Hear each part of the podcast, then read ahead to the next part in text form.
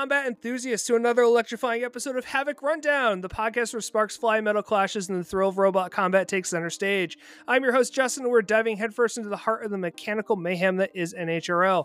From Titanium Titans to Steel Gladiators, Havoc Rundown is your front row seat to the adrenaline pumping world of robot combat. Whether you're a seasoned engineer, a casual fan, or just someone who loves the smell of bot carnage in the morning, you're in for a wild ride. Each week, we'll be dissecting the latest bot battles, breaking down the strategies that led to victory, and interviewing the masterminds behind these robot combatants. We're not just talking nuts and bolts here, we're delving into the stories behind these mechanical warriors and the genius minds who bring them to life. Expect exclusive interviews with NHRL's brightest stars, behind the scenes stories that will leave you on the edge of your seat, and expert analysis that goes beyond the arena. This isn't just a podcast, it's the Havoc Rundown. I am not alone, though. Joining me this episode is. He loves being a mail carrier so much. He's his new robot is male themed. It's Ryan Hunter. Yeah! Hello. Thanks, Ryan. uh, she could do it all from pit organization to mascot. It's Ashley Beckman. Yeah! Uh, he's our master of freestyle fun. It's Thomas Carroll. Yeah! It is I, the one who runs the freestyle. Oh my god. uh, if you know, if you need a cage, he's the guy to talk to. It's Tony Baker. Yeah! Hello, everybody. And our special guest this episode, he's so good he can run an event with a blindfold on. It's Jimmy Gibson. Hello. How's it going? You try Uh, that okay. blindfolded January? Can I just say that this feels like very odd because most of the time when we're in this camera situation, it's me talking about how we're going to make the event go. And I don't know, it's uh it's like we'll just start the the pre-event pit, pit meeting we do. No, happy to be here. Yeah. Role Uh, reversal. Okay, so a quick blurb for their news. Uh, the next NHRL event is the uh, first event of the year. It's on January 20th. This will be a new bots event, which means only robots that have never competed before NHRL are able to register. This event will be using new rules set out for 2024, which includes new rules for everything from registration to combat. This will also be Ryan and my first event back in the competitor seat since we will both be bringing a Beetle. Uh, we'll be seeing some new concepts as well as some fully redesigned bots like Division is coming back as Division uh, 4.0, I believe Seth is bringing. Mhm. Um, and we're going to talk a little bit more about what this year has in store during our hot take section, which, uh, again, as we were talking earlier before I started recording, I have to, we got to rename that because it's not hot, really hot takes all the time. So I'll figure something else out. Um, since it's January, this is our New Year show, so uh, not quite pre-event, but we don't have any past events to talk about yet. Uh, we thought this was the perfect time to bring on one of the architects of these events, who's responsible for making everything work and is instrumental in getting events to happen in the first place. Jimmy's the head of operations, right, Jimmy? That's correct. You're head of operations. Uh, director of tournament operations okay. and project management. So I knew there was operations in there somewhere. Uh, he has a background in running some amazing events, but I'll, I'll let him tell everyone about that. Um, but before we begin, we have an icebreaker question that we ask every guest. Um, this has nothing to do with robot combat. Um, it's just a question that we ask every single guest to uh, to just gauge where they are. Um, if you could be given a superpower, but it has to be an off-brand superpower, so something weird, not like flying or speed, what would it be? Just a weird power. Oh man, um, could it? I think, man, the first thing that comes to mind is like the secret world of Alex Mack, like change into a puddle and like move around, but you could like be sly about it and just like, I don't know. No, that I don't like that. That's a tough one just, to drop just on not maple syrup. Please, not maple syrup, okay? Pancake. me. Sam Um, decided he was going to be the maple syrup wizard, basically. No, So- he shot maple syrup from his stomach. Yeah, uh, yeah, Sam always has some like incredible answers for this one. I don't know, man. If if I a superpower, uh, uh, this is kind of lame, but I think it would be awesome. Uh, just to be like have like the perfect golf swing. I don't know. Is that that that's bad? No, bad. that's not bad. No, no. be a, no, That's because you can make money with that power. Are you kidding You're me? If you could have the power to have the perfect golf swing, No, you could some just go criminals and are running dominate away. tourists. Jimmy's golfing. like- He's like, wait, Oh, 800 wait. meters that way. Oh, wait. Hits Yeah. him in the head with a golf ball. I mean, I don't know. Hawkeye, Maybe not Hawkeye like the- is in the Avengers. yeah, It's Hawkeye's fine. lame. You're just Yeah. Hawkeye with a golf ball. That's all. exactly. Dude, Hawkeye Yeah, I like a know. Marvel Or, like- superhero, and that's the best they could come up with. This is real life. Golf ball's way cooler in real life. Man, I don't. I'm trying to like think practically though. Like, what's like a random superpower that I'm kind of short. I can't really jump too high, so maybe like I could reach for things like Stretch Armstrong. Yeah. Nice. Go go gadget arm. No, I don't know. That's kind of a yeah. You could Hey, I, I like the golf ball curveball thing. The golf ball thing is Yeah, it- yeah, that's golf. that's Yeah. a good answer. I like that. Uh, okay, so let's get into the the actual uh, questions, the the main part of the episode. Um, so we're before I've kind of taken over this section, so we decided that uh, I, I've kind of assigned different questions to different people, so everyone has their question. Um, so the first one, I'm going to start us off. Uh, you are a huge part in making these events possible, and everyone who has been around NHRL or works there knows how much uh, you do. Taking a step back, though, can you tell us a bit about your history? Because you've told us as a group, Mhm. but can you tell everyone that's listening a bit about your history and what you did before NHRL that brought you to where you are today? Yeah, well, absolutely. It was a it was a cold early February night, um, 1987. uh, no, I'm uh, yeah. So I was born and raised in Oklahoma. I went to school at Oklahoma State. Um, in high school and college, I had always worked events in some capacity, whether it be um, like various student council things. Uh, but I went to a big school and ran a lot of really cool events, and I kind of just liked doing it. So went to Oklahoma State. Um, was in school there for a while. Didn't really know exactly what I wanted to do, but I ended up getting a degree in sports management, and I was working at a golf course in Oklahoma uh, after college, just kind of helping out, working at the golf course. I would work and caddy in the summer times, and then the winter times I do grounds crew work. Uh, and then about a year and a half or two after I got out of college, I got an internship working a U.S. Open golf tournament and also a PGA Championship golf tournament, and that was just really cool. Um, I got to move out of Oklahoma for the first time in my life. Went to Philadelphia and worked the most gnarliest US Open Golf Championship logistically there has been in like 20, 30 years.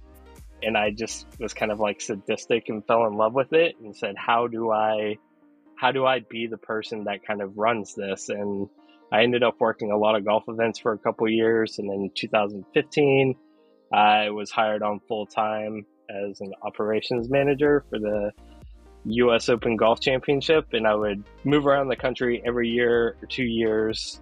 Uh, but basically, what I did was I'd move to these golf courses and figure out how to build a small city on them. Um, and I did that for like eight, nine years, and it was a lot of fun, really tough. But then COVID happened, and kind of I met my wife and wanted to stay in New York, so I quit doing that and I worked for a couple of events company in Westchester, and then I worked at Madison Square Garden for a little bit, just kind of like helping out at the arena, being a guest services supervisor. So like, I would make sure people got to their seats and address any like safety and security issues and stuff like that. But that was pretty sweet as a guy from Oklahoma, like getting yelled at by twenty thousand New Yorkers every single day. But it was a lot of fun. Just walking there. Um, and then yeah, I was just kind of, I think it was what was it? Uh, early 2020. It's 2024. Yeah, I guess it was around this time in 2022. I had applied to this job on LinkedIn and got to talking to Kelly and uh, said I'd be happy to help out with, you know, getting some of the events like a little bit more spectator friendly. And so for the first half of 2022, I was helping out, kind of get everything a little bit more organized and kind of figure out where things were. And then middle of 2022, I was hired on full time as director of tournament operations and project management. And I think we've done some pretty incredible things in the year and a half, now almost two years I've been here. But I don't know. I just have like a really weird, diverse background of events, and I've done a lot of really gnarly things, and I'm really trying to help NHRL kind of get out into the world more. So Awesome. Very cool. Yeah. Uh, Ryan, uh, Jimmy kind of answered the first half of your question, but if you want to ask the second part, What's it? What ha? What has it been like being thrown into the chaos that is NHRL Uh, events? Well, um, for me, I don't know. It's wild. Like that first year double elimination, like those were some long nights, and I'm used to working long nights, but uh, it was just like those events were long and wild. And like the one thing is like the craziest thing is when you jump into an opportunity like this, and I'm thankful to have Kelly being our CEO. She really guides us well, but there's so many things we could do like focus on it's like easy to get like spread thin which um like i said is easy to do but there's just like so much we want to do and having to like be able to pick and choose the right things at the right time and execute those like that's kind of the toughest thing because i think we've always said this that there's so much awesome stuff associated with nhrl that we're trying to do it's just kind of like it's uh it's a lot so and there's not a lot of people doing the work like like we're a small team. I don't mean to say that Yeah. in any sort of way. Yeah. It's just like there's a handful of like really super talented people uh, kind of steering this, and it's a lot of fun. And we all have a lot of very diverse backgrounds, and uh, yeah, it's kind of it's fun and interesting as we've gone through this journey. And I don't know, it's a lot of fun. I met a lot of friends, like I mean, you all and Sam and Rob and everybody I work with. So I, I think that's really one thing to be said for a lot of the people that work. Like most of the team is really behind the scenes people, but I mean, every single person that I've met and I've like talked to for a little while about where they came from, what they're doing is like, wow, like so you you actually know what you're doing. Like you're really into this.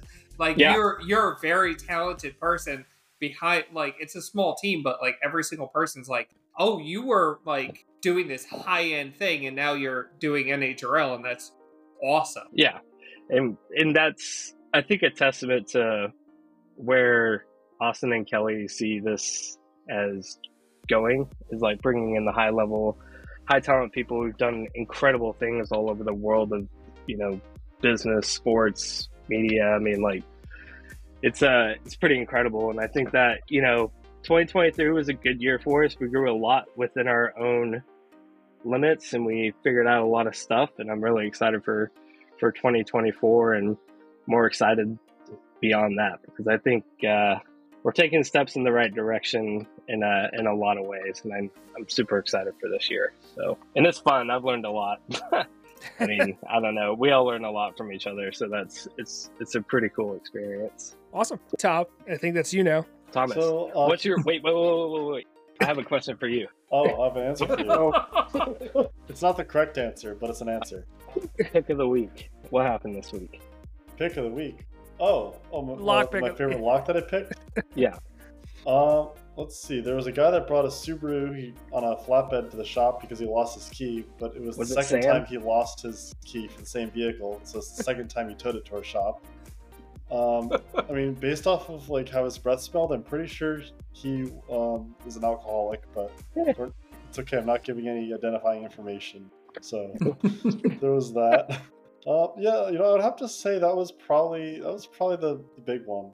Right. I mean, like for 45 um, the year is young.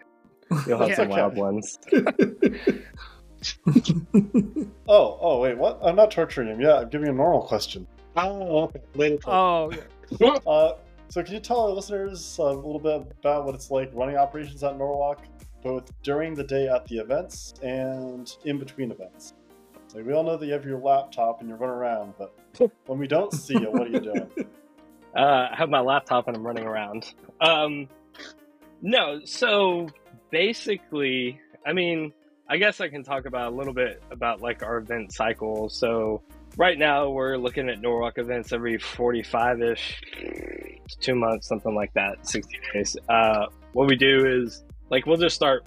An event ends. We usually spend a week cleaning, taking inventory, making sure everything's like somewhat put back together and clean and then we work on any projects in between and then we have about there's like a two week lock thing we do where we try to get everything done two weeks out from the event so we can test everything and do all the finite stuff um, we do a lot of testing of our cameras, our internet, all of our button boxes, ref terminals, everything like that. Um, and then usually that two weeks, like this next week, we're swapping out cage floors, putting in the new ones that have been painted, and then we start testing all of our production equipment, making sure everything like turns on, all the TVs in the building.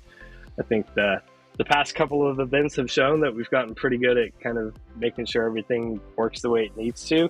And we've made some improvements in the short time between All Stars and the event in two weeks, even with the holiday that we're excited um, about. And then, yeah, the week of is just really like making sure everything's ready. We have like a huge checklist that we just go over, um, check everything in the pits, safety, all the safety equipment is restocked usually week after, but yeah, once we hit like Wednesday, everything's pretty much in place. Thursday, we're kind of just figuring out last minute stuff, getting stuff printed off. And then Friday morning now is pretty easy. Um, by that point, everything's in place. You guys roll in, and then the builders start coming in at noon. I really enjoy Fridays, it's a lot of fun. If people come in at noon. We're open from noon to nine on Fridays before the event, and it's really fun. I think a lot of people have started doing that more and more, and it's it's nice to have an opportunity to like chat with people. I think that that's it's a fun thing to do on the Fridays, and the more people get through safety, the better my Saturday is, which is crazy. I usually wake up at about four thirty hit the road by like 5.15 try to be in norwalk at 6 and we open the doors and then the day starts going and i don't know. Event days events are always wild for me. I've always been just on edge because i've always kind of been a person in charge and like if anything goes wrong you have to be quick to react and make the right decision um, and rely on your team to help you make the right decision and stuff but I think we've gotten really good at kind of like managing what goes on in the pits and all the fights recently, and it definitely takes a load of stress off. But uh, yeah, I don't know. I'm just wound up. I'm always wound up. You guys know you're working at the pit desk, and we're down to the like last two fights of the night, and I'm like, where is everybody?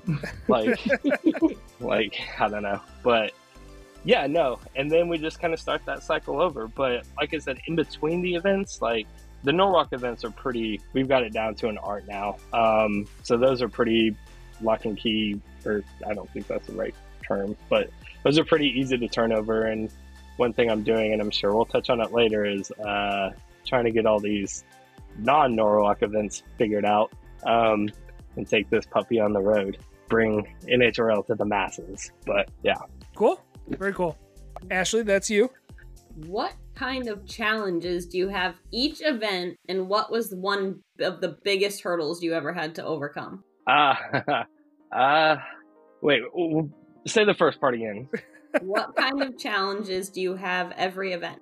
Um, we swear this isn't a job interview, Jimmy. I know it sounds Um, like it. no, I I'm know. really good at, at writing No. job Like, interview no, questions. then we figured it out. No challenges. no, what are challenges? Um, I don't know. I just think there's there's always just like it's not even a challenge. It's fun. Like I there's always a lot to do, and I thrive on getting more crap thrown at me and just being like, I got you. I'll go figure it out. No big deal. Like I've always been that person where I'm extremely nice and positive and let me know what you need and let me go help you. And in this weird way, and this is kind of something I've always thought of, it's like events to me are like quest games or RPGs where you have one goal and you're trying to succeed that goal, but along the way, I'm constantly picking up side quests like, you know, I like, hey, we need an extension cord over here. I'm like, got it, put it on my list, go get it, drop it off to you, all this stuff. Like,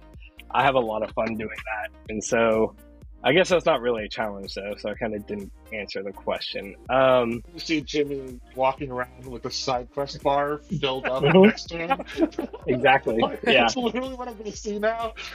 So, so whenever you finish something, should we just like reward you a certain amount of XP?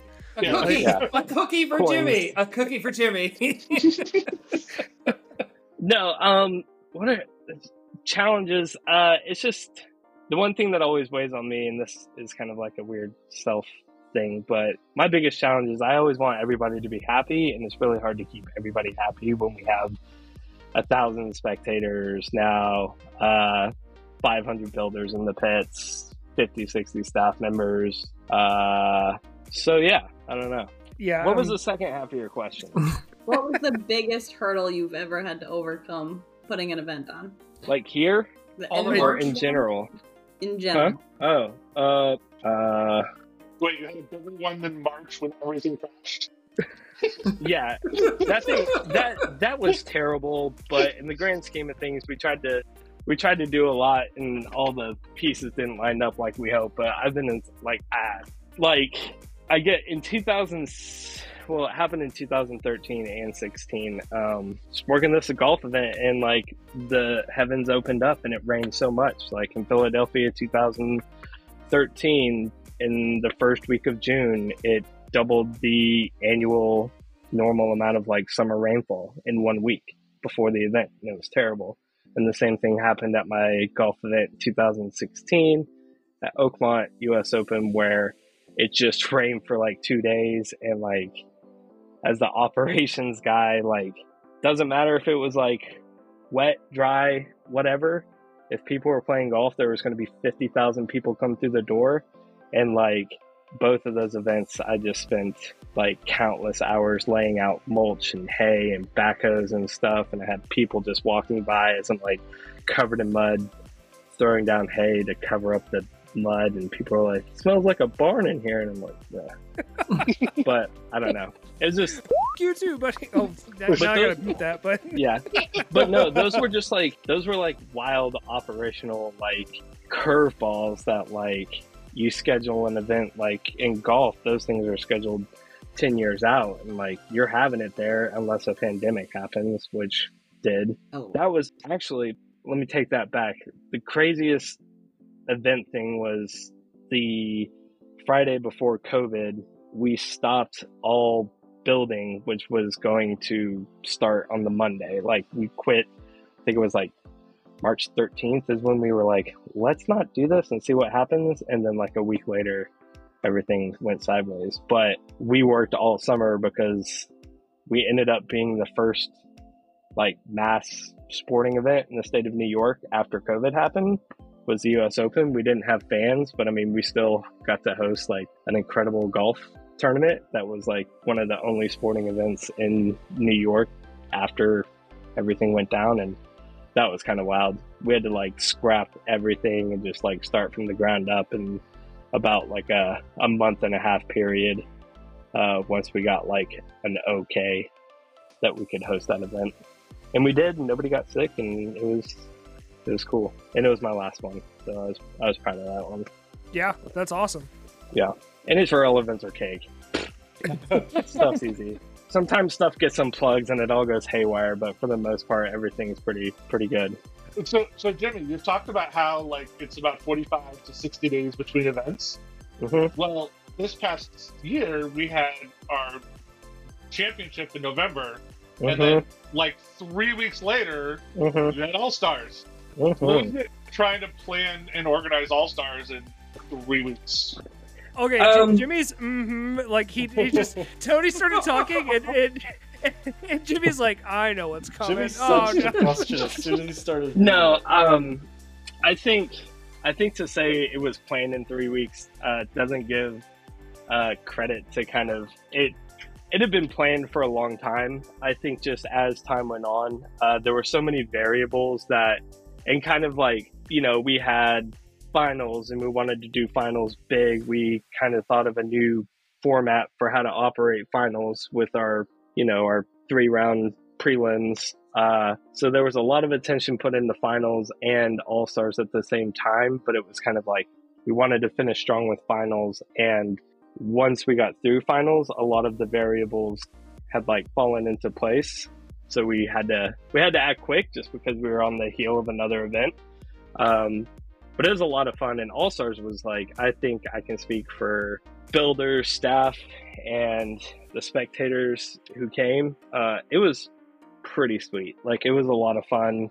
It was a nice chill vibe. We tried a lot of new things and I think we learned a lot and some things we're going to do again in the future, some things we might not, but I think, you know, we're just trying something new, trying to end uh 2023 on some experimentation, and I think uh, I think it was a lot of fun. But boy, howdy, it is. Uh, it it was it kind of hits you in the face because like you do finals, and then it's like yeah, get everything ready for all stars like operationally speaking there is a lot of work that we usually do five weeks at a time that got condensed to like two almost two and a half so like that's painting all the cage floors and everything had new stencils so that's people painting that uh, refilling all the safety equipment. We took down half of our pits.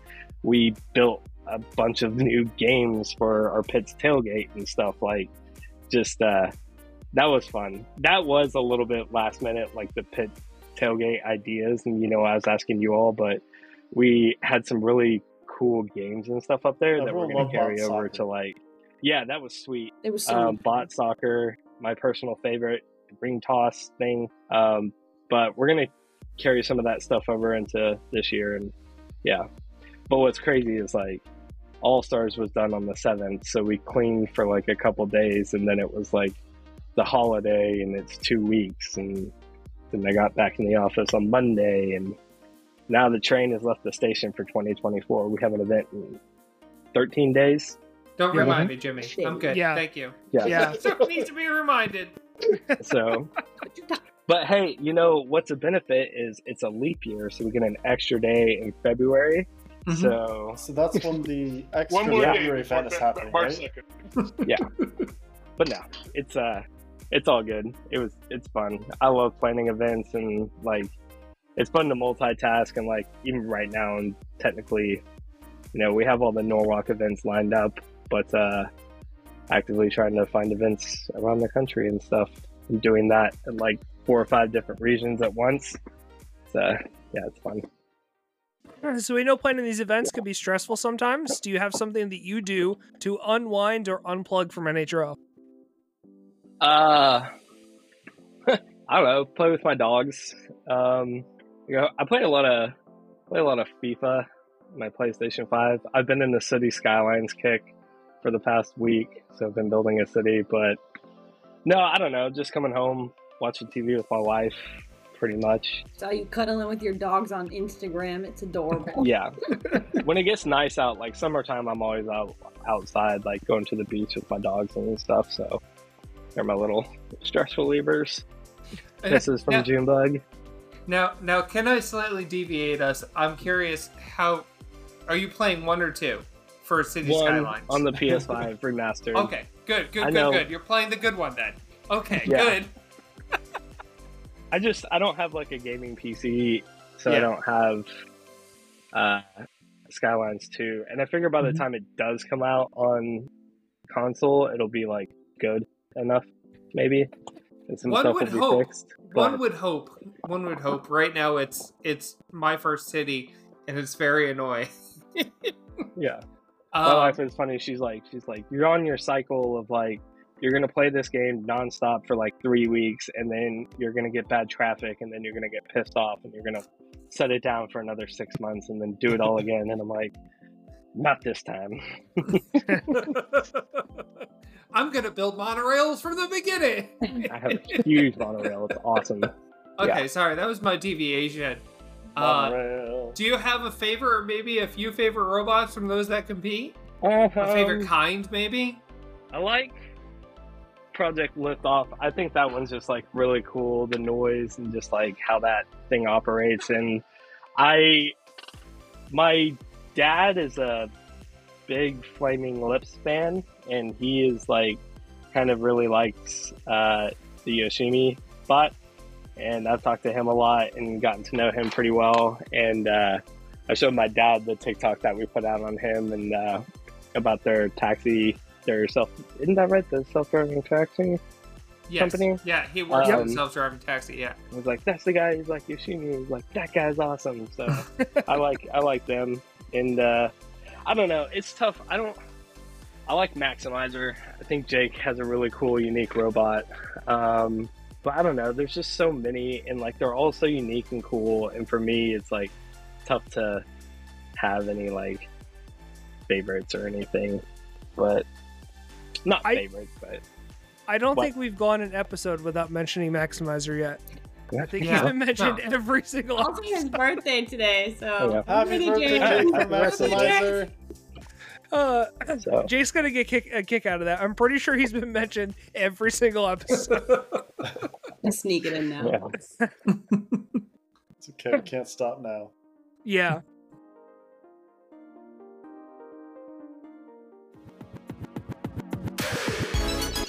Hey, listeners, I'll get you back to the episode in a minute, but first, I want to talk to you about something important. You have probably heard us talk about the robot merch we are wearing or seen teams at NHRL with some amazingly designed shirts and gear and said to yourself, wow, I would really love one of those. Well, you're in luck because a majority of the merchandise you are seeing is being made by Robots Ruin My Life, which is owned and operated by friend of the show, Anthony D'Ambrosio. This is a merchandise and customization shop specializing in robot combat team gear. Ever wanted to get your hands on a Ripperoni t-shirt or a Star Child jacket? Well, head on over to robotsruinmylife.com today. Again, that's robotsruinmylife.com for all of your BattleBots and NHRL merchandise. Check it out and let us know what team apparel you love to see in the comments. Okay, back to the episode.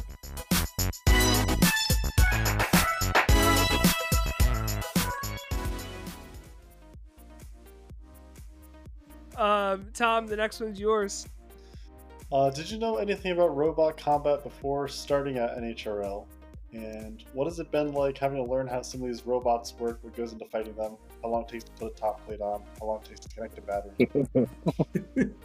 Yeah. Um you know, I will give the general answer you ask anybody who says I've I've seen BattleBots. I watched BattleBots growing up with my dad. My dad loved it. We watched a lot of Discovery and Comedy Central. Like I really liked uh BattleBots. I love that show Junkyard Wars. We used to watch a lot of like uh and a lot of Mythbusters together, so kind of everything. But no, I honestly, I mean, that's about it. And like I said, I I wanted to try something new. It seemed like an interesting opportunity, and like right when I got in, it uh, it was pretty eye opening. I don't know. It's um, I guess working the events, I was kind of focused at first, but once I got everything a little bit figured out, like really getting to know the people and like observe the robots and kind of like figure out how they operate, my mind's just like blown. And I've had an opportunity to drive a couple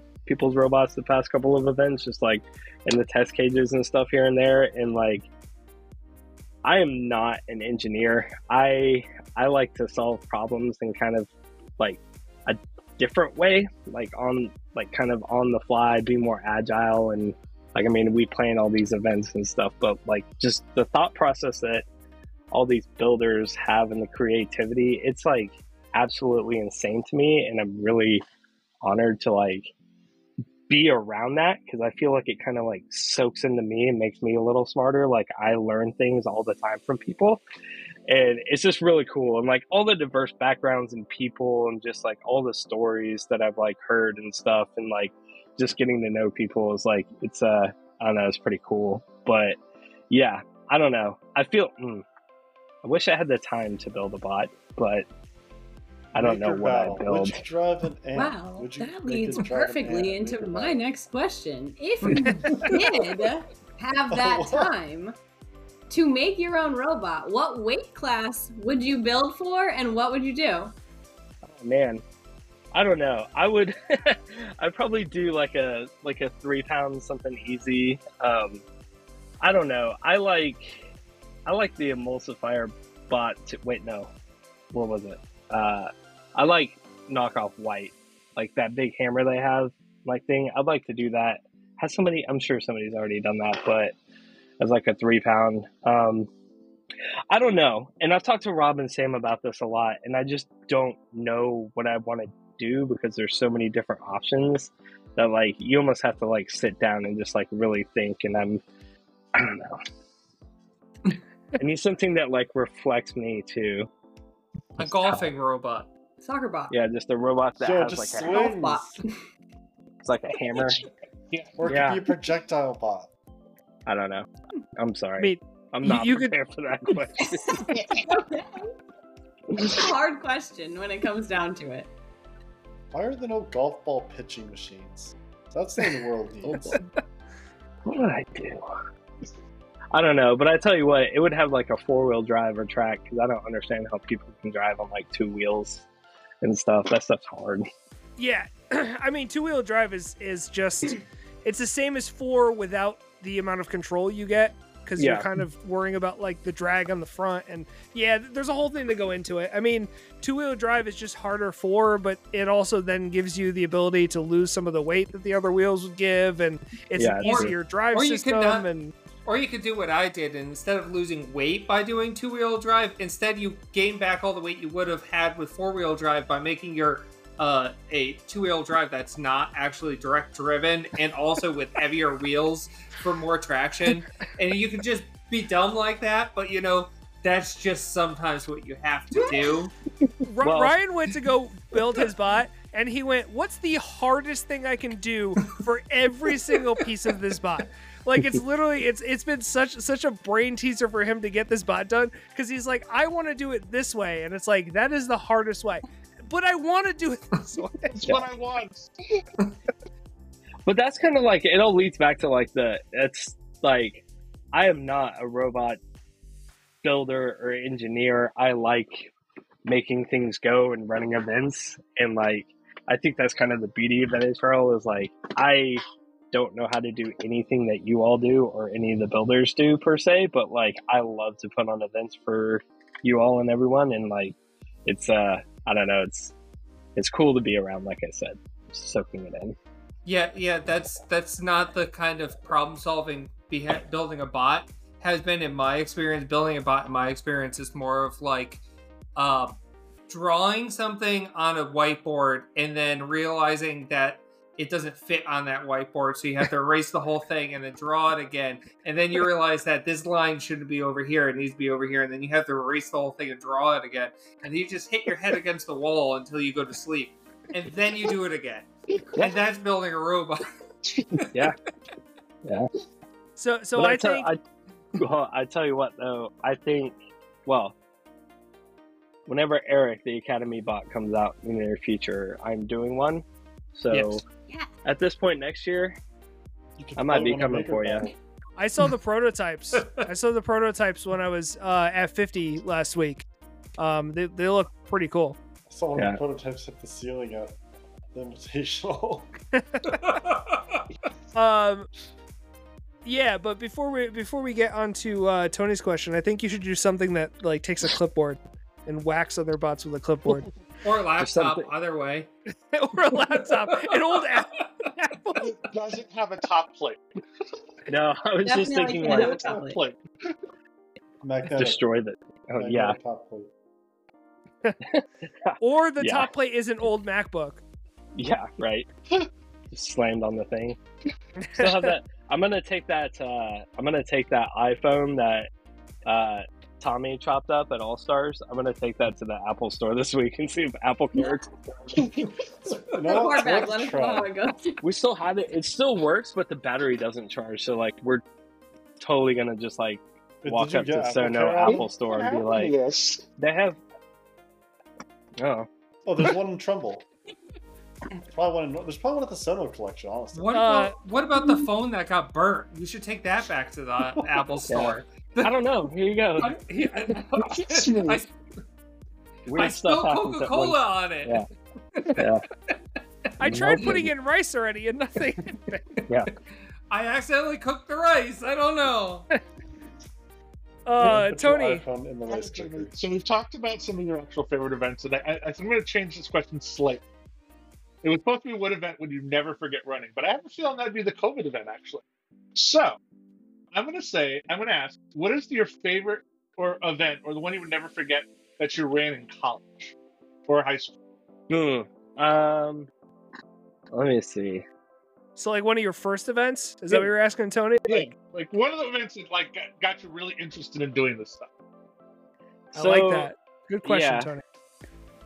Uh, I honestly, I think it was probably like my senior year of high school. I was student council spirit vice president, and I graduated with a thousand people, and I was in charge of like eight or nine events. And I was in charge of pep rallies, and these pep rallies we did were like super extravagant. And, like the local news would come to them and stuff, and like I think doing those and like just kind of being on the sideline with a clipboard, like making sure everything like was going the way it needed to, and like everything hit its mark, and like everything was prepared. It was just kind of like a like a cool little adrenaline rush for me as a as a young lad and I carried it over in college, just doing like some random fraternity, sorority stuff and community stuff here and there. But uh, I always like, I don't know, it's fun. I like setting up things for people to enjoy and then just being like, take this. And then I just like disappear in the background. Yeah. so. Are, are you like the best birthday party planner? ever? Is that like below? Is that like below your skill level at this point? Like, I mean, I don't know. I haven't really planned too many birthday parties to be honest, but I'm sure they'd be kick ass. I should have you plan my wedding. Oh, that would have been so much easier.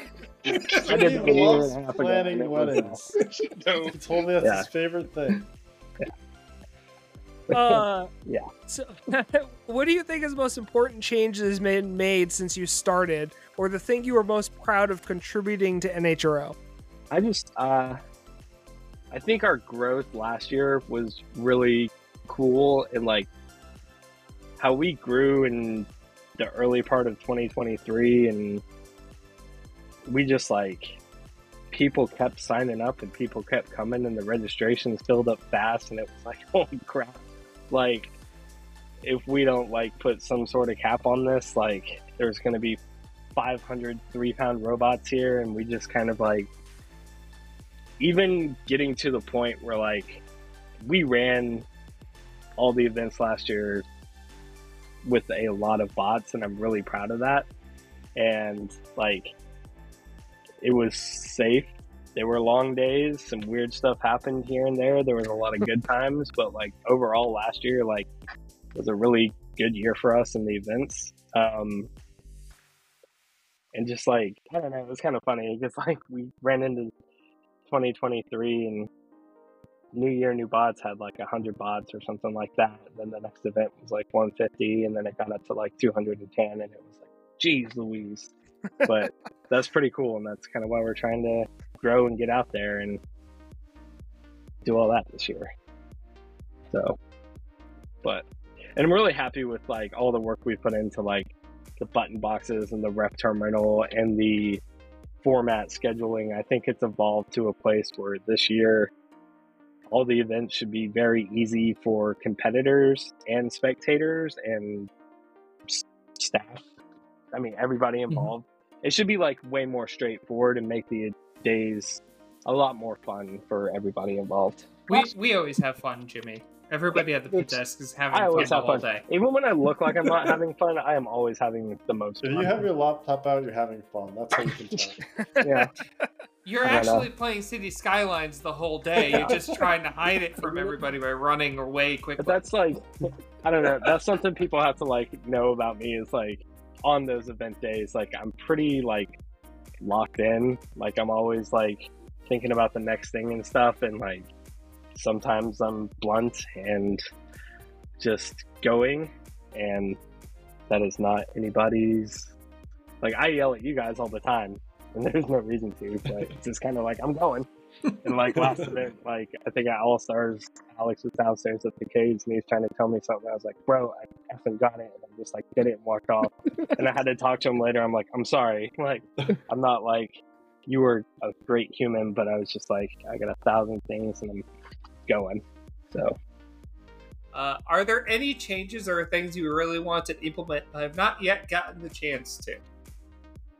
Um, yes, but it's on the horizon. I've wanted to get our events on the road, and this is a year where that is going to happen. Um, I think part of our awesome growth last year is that we had to we had to make sure everything that was happening in Norwalk was to the best of our ability to make sure that we ran the events well enough with that larger number of bots and kind of all the tournament integrity that went along with that. Um, just making sure that all that was as good as we could get it. it took a lot of time and attention away from certain other things, but during that time we were also focusing on this year and planning out these events and that's currently what I'm trying to get taken care of and it's going well and I'm excited for this upcoming year. Yeah. Should be fun. Cool. So that's the one thing I haven't done yet, but I'm excited to do. I, I think we're all excited for uh, away events. I think it's a really, it's going to be really awesome. Uh, Yeah. I, I'm sad that I probably won't be able to go to every single NHRL of the year, just like I, I have for the past couple of years. Yeah. But it's, I think it's going to be awesome. I mean, I Yeah. definitely can't go to every intro. I'm going in Jimmy's suitcase. I don't know what you guys are talking about. Yeah. Yeah. Wait, what? I was No, going in Jimmy's suitcase. You know, this year again, last year we kind of we grew in a different way and this we grew within ourselves last year and found out who we were and this year we're growing outside of ourselves and I think that there's going to be a lot of good things. There's probably going to be some things we can improve on, but this year is a big step forward for NHRL and I think if we do well and people help us out and realize that some of these changes we're making, such as like, you know, 96 or 90, wait, yeah, 96 three pound robots, that's seven, 64 less than 160. Like, we're not doing that to be mean or anything. It's just kind of when we look at everything we've done the last year and what we're trying to do, we have to kind of like set these expectations and like plan out things and then go execute it. So I think this year is going to be it's going to be cool. It's going to be fun. We're going to get out there and then I think that sets us up for a cool 2025 where I'm hopeful we can do more events in these areas and have like a whole big thing of events throughout a whole year. So, I I really think that the whole 96 bots thing is really going to make events better in a lot of ways and I think a lot of builders know that and it's really just going to make bring NHRL back especially the, the Norwalk events back to a level where everybody can enjoy being there in the day. It's not going to take 8 hours for you to get somebody in a cage.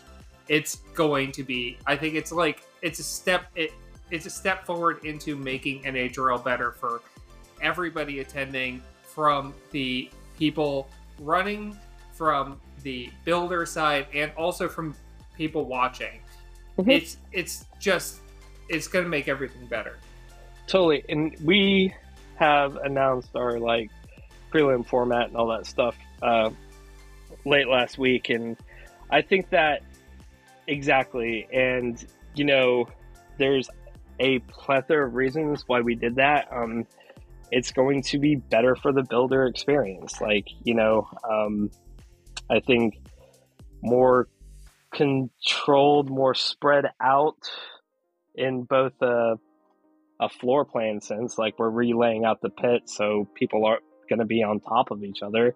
There's going to be more space to move around. It's going to be safer. Um, and just through the day, like running that number of fights was kind of a miracle that we did that, you know, seven times last year. Um, and this should be less taxing on the builders. It'll be less taxing on the staff, so there's going to be better refereeing throughout the day because people aren't going to be. I mean, there's like a hundred or something less fights. Um, judging should be better. Like a lot of these things should help us keep fresh. Uh, it'll, you know, allow us to keep costs lower to invest in other things in the future, such as these road events. And from a the other side as a spectator, like being at the event, it's going to be cool. You're going to be able to follow. There's still going to be a lot of fights throughout the day, back to back, all over the place. And as a viewer online, like it should be more consumable to them and not as all over the place and more straightforward. Like our new tournament format's pretty straightforward. Um, everybody starts 0 and 0, and then the 1 and 0s fight each other, and the 0 and 1s fight each other. And if you win your first well, if you win two out of your first three, you're in the tournament, and if you lose two out of your first three, you're out of the tournament. And so it's all easier to follow and it should make for like a really cool experience. We did it at finals and I think everybody that was involved at finals uh, said that that worked out really well and it allows us to communicate with the builders like when your fight times are. Like you guys saw it, I'm going to be on your asses like I will probably give you three fight times in the morning that you're going to have to hit and like those will be the times when you're going to be ready. And we've mapped it out so well that like you're not going to fight like there's going to be a good amount of time between your fights. Um, so it's not like there should be rarities where you're up against your 30 minutes at all at any point this season with this new format. So yeah, I don't know. There's a lot of good changes. Going. And I think everybody's getting more fights too. It's like basically everybody's going to get these three fights now, which mm-hmm. even in the double elimination we didn't have. You get two yep. at most. So yep, right and I got to give a lot of credit to Gil and Ed. They've come up with a really good registration system. We know that there's a a little. I mean, like I said, that's 64 less bots. but yeah, but I mean, it's kind of it's again. I said this a couple minutes ago, where it's is something we we feel like we need to do. We need to try out for the betterment of NHRL, and the registration should make sure that everybody gets a shot and we're taking this on the road so hopefully that can get more people involved and it's going to be a year of trying some new things and some growth but i really think that we're going to head into 2025 and any worry about i mean there's going to be more events. Like it should be a really cool thing where you'll be able to fight robots often somewhere. Um, the next three questions you've kind of already answered because they're all talking about like the year ahead and I'm, development I'm very, of the competition. I'm sorry, I kind of like I kind of like bounced around a bit. It's fine. Ask it real quick. So give uh, time his secret question. Yep.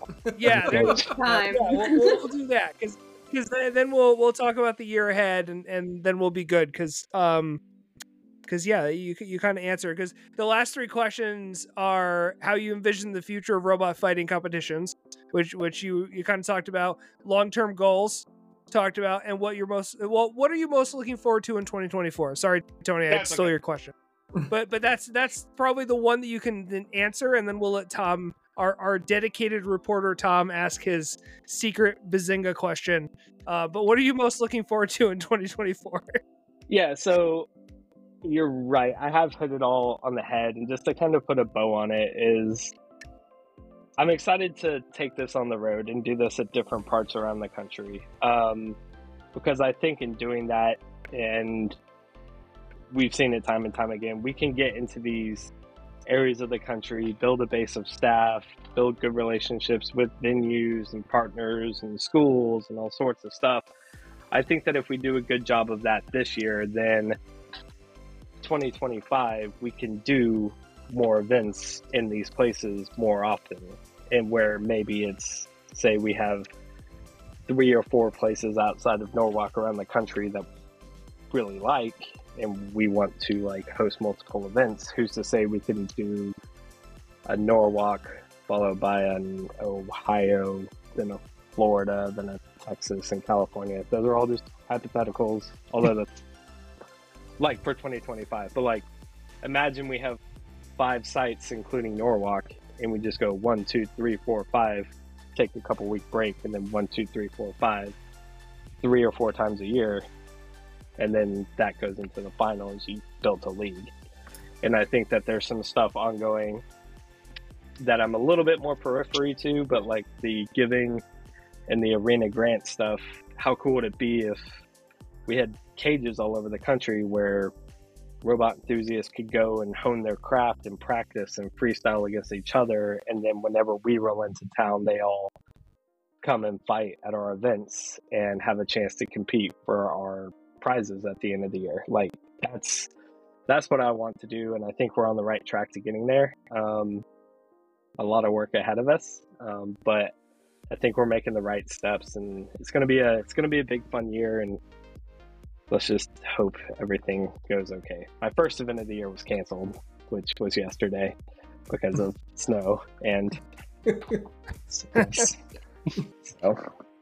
oh for one, but let's hope the rest of them go good. Two more in January. Okay, go ahead, Tom. So, this first question is actually for Tony. What robot is that 3D printing head for? like I really am like there's a head put together. Um, it's actually the new art piece called Draining Creativity that I'm creating. Huh. So it's not a robot. It's not a robot. No. Okay, so Jimmy. Yes. Katie puts out a wonderful spread of snacks, uh, both upstairs and in the staff room. Of all the snacks that she places out, which one is your favorite? And then there's a secondary question after this. Which is really- Um, I like when we have chicken tenders and I can just grab a couple tenders and run around and just eat them. I mean, I mean like the uh, like the prepackaged snacks, like the like the chips and the cookies. Oh, and dude. I go to one. I'm at 165 every day. Those are out. Like I can't tell you how many like cheese sticks I've eaten or like bags of Doritos. Yeah, I like those. And then as far There's a good as stash of Starburst in the staff room right now that I like. nice. I walk past and I'm like, I'm not gonna not eat them. so And then for like the regular food, either the food trucks or the catering for the staff room. Of all of those, what would you say is your favorite? Um, I think whenever we get chicken tenders, I might have answered that question on the first because I misunderstood it. But yeah, I like when we get chicken, Chicken tenders. tenders. and I have a stash of my own barbecue sauce hidden at the office too. gonna you had a stash of your own chicken tenders. hmm Head country, made on the Great Plains of Oklahoma, the world's best barbecue sauce. Yeah, that was your gotcha That stuff. is question, not Tom? an ad. That, that was that was the gotcha question. Jimmy, you got off easy. Sam, he's like, did you plant bread in the stands? That's funny. no, J- Jimmy, Jimmy was. How did you Jimmy's figure that out? stressed out enough. No, I'm not stressed.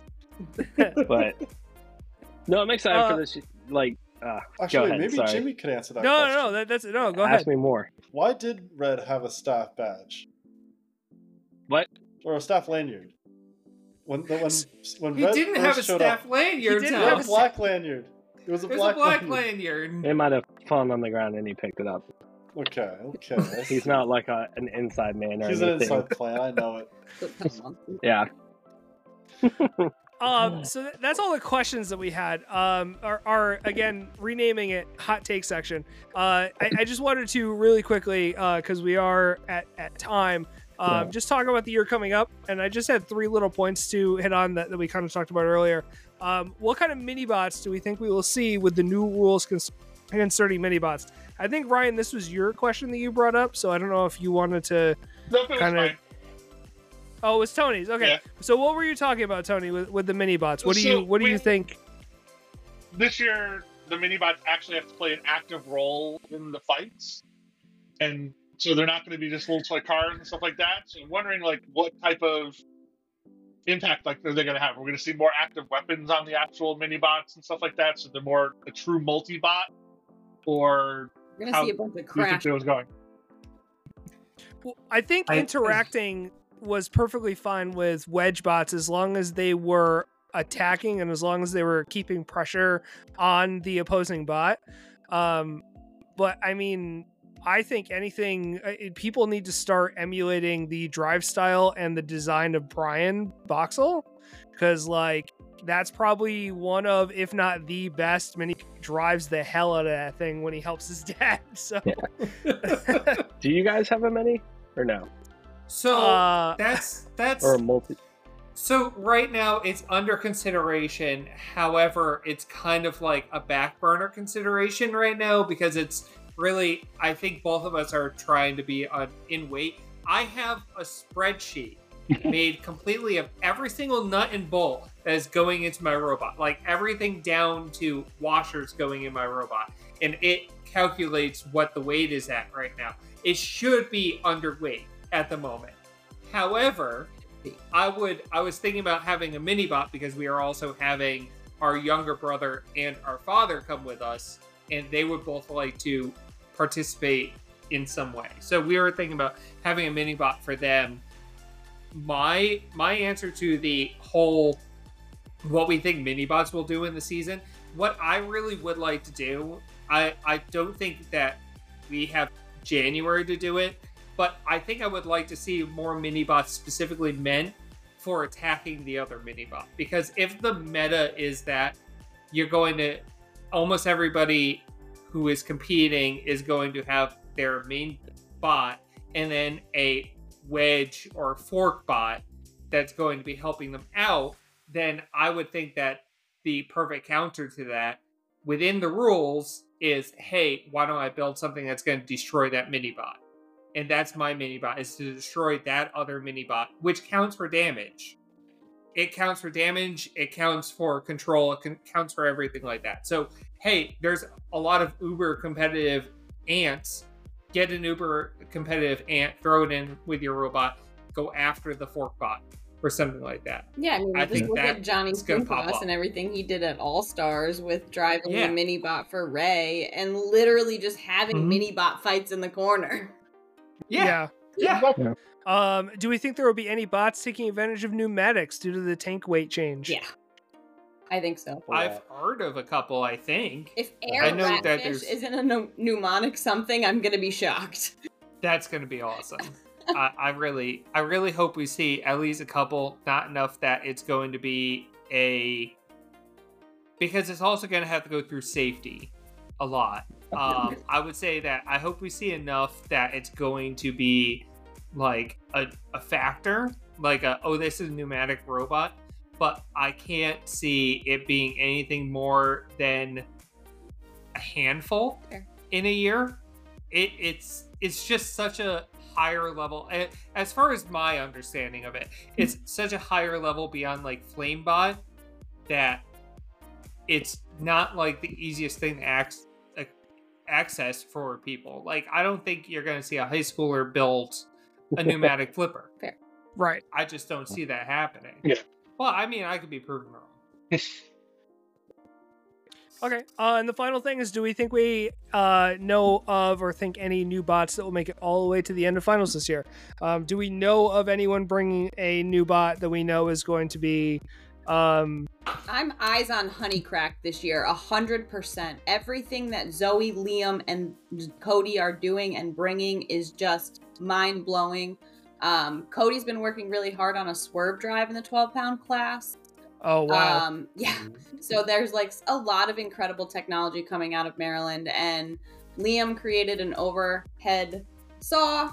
Um, and then Zoe put a ton of work into Energizer. Everything that they are doing, they are thinking about it. They are training. They are doing everything, and I am locked in. I have one of a. Fe- I have a feeling one of them's going to take it. Um, I, Awesome. I don't know how much public information Corey has put out, but I'm just gonna say the word cobalt. Yes. And In I the think three, Ryan and Ashley at least both know what I'm talking about. But I will have my eyes on cobalt. so yes, absolutely, without a doubt. yeah. Um, tony what were you about to say I'm I'm just- I'm wondering, like, I would like to see a brand new builder. Like most of the people you've talked about have been there before and done things. Like, I'm waiting to see. I'd like to see a brand new builder make it to like the quarterfinals or something like that. I think that would be awesome, Yeah. especially at the new bot event. Yeah, I definitely agree. New I bots is fun. New bots is fun. I I Yeah. like I I think we're going to have we're definitely going to have another um another episode before New Bots event. So I won't go super into it.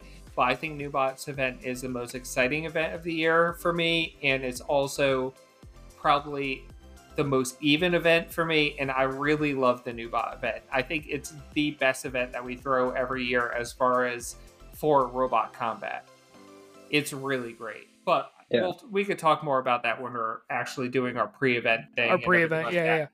yeah. Yep. Makes sense. I'm gonna make Um, it extremely difficult for you. We're having Jimmy sit at your table and just yell at you constantly. Yeah. Yeah. Okay. Uh, uh, and that, my fellow bot enthusiasts, wraps up another thrilling episode of Havoc Rundown. We've talked to Jimmy about the 2024 season and what to look forward to this year. Before we sign off, a massive shout out to our incredible listeners. Your passion for robot combat fuels the gears of this podcast, and we're grateful for each and every one of you. As we power down for now, remember to subscribe, rate, and leave your comments. Let us know your favorite moments from today's episode and share your thoughts on the world of robot combat. We love hearing from you. Stay tuned for more electrifying interviews, behind the scenes insights, and the latest from National Havoc Robot League. Until next time, this is the Pit Control crew signing off from Havoc Rundown. Keep the sparks flying, and may your gears always turn in your favor. Say goodbye, everyone. Bye, everyone. Bye. Farewell. Goodbye, For everyone. See you January 20th. Nice.